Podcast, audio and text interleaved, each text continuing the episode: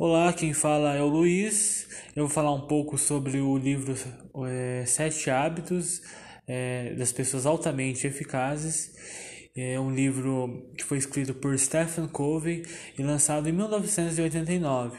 E se caso ainda você não leu o livro, recomendo você a ler, pois é um livro muito interessante que traz ensinamentos, é, muito, é, bastante ensinamento importante. Então recomendo você a ler. É, eu vou falar do capítulo 2, que tem como tema Comece com objetivo em mente, como hábito, comece com objetivo em mente.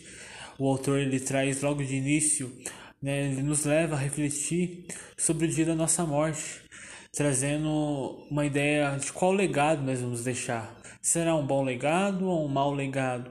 E ressalta que para a gente construir um bom legado, né, uma boa reputação, vamos dizer assim, é preciso a gente ter um objetivo né, em mente, né, que nada mais é do que a gente ter uma compreensão clara né, daquilo que a gente quer fazer.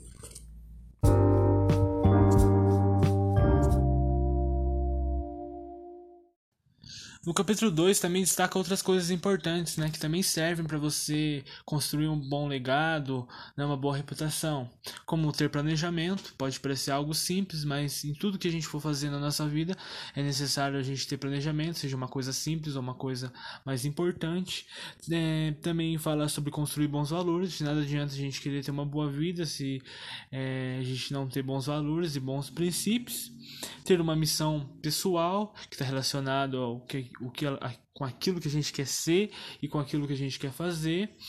E também fala sobre aquilo que a gente tem colocado no centro da nossa vida. Como fala no livro, no centro da vida as pessoas podem colocar várias coisas, como um relacionamento, um dinheiro, enfim, várias coisas. E será que aquilo que a gente tem colocado no centro da nossa vida é, tem sido é, importante, tem sido é, benéfico a nós? Né? Será que tem trazido sabedoria? Será que tem trazido orientação a nós?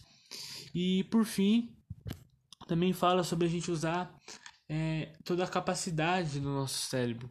Né? Tem um trecho no livro que diz assim: é, quanto mais somos capazes de aproveitar a capacidade criativa do, do, cérebro direito, mais seremos capazes de visualizar, transcender o tempo e as circunstâncias presentes.